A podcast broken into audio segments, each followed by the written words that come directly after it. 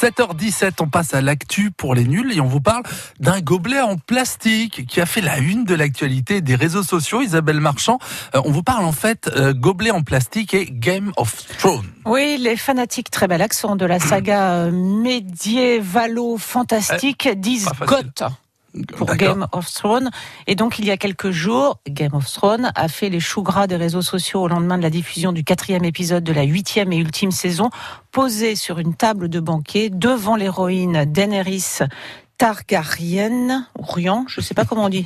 Il faudrait Cédric Ruiz. Targaryen, je pense. Apparaît un gobelet Starbucks. Et aussitôt, tous les fadas tweet et Facebook. Eh oui, ils ont vraiment un Starbucks à Winterfell, relève un internaute, tandis qu'un autre reprend le logo de la célèbre chaîne américaine qui devient Winterfell Coffee, avec une tête de loup, symbole de la famille Stark, dont le fief est Winterfell, en son centre. Mais d'autres ont pris cette terreur plus au sérieux. Oui, il relève qu'il a fallu attendre presque deux ans entre les saisons 7 et 8 et que c'est un peu scandaleux que l'équipe de la série laisse passer un tel anachronisme. Et la productrice exécutive de la série, Bernie Caulfield, n'en revenait pas. Voilà, elle a dit qu'elle ne pouvait y croire, tant a-t-elle ajouté les personnes chargées des accessoires et les décorateurs sur le plateau sont concentrés et professionnels.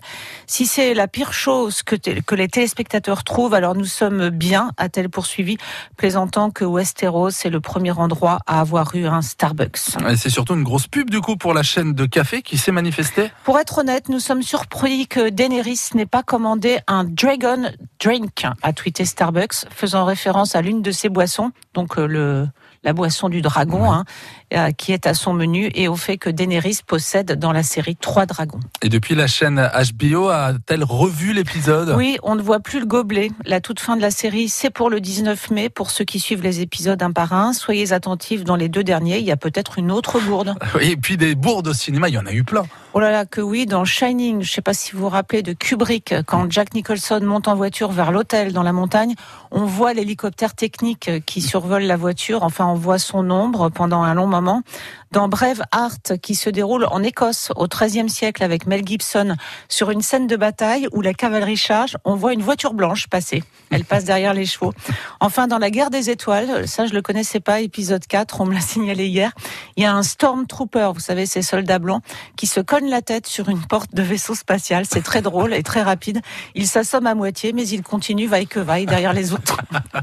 Il y en a plein, hein. vous en avez sûrement d'autres. hein.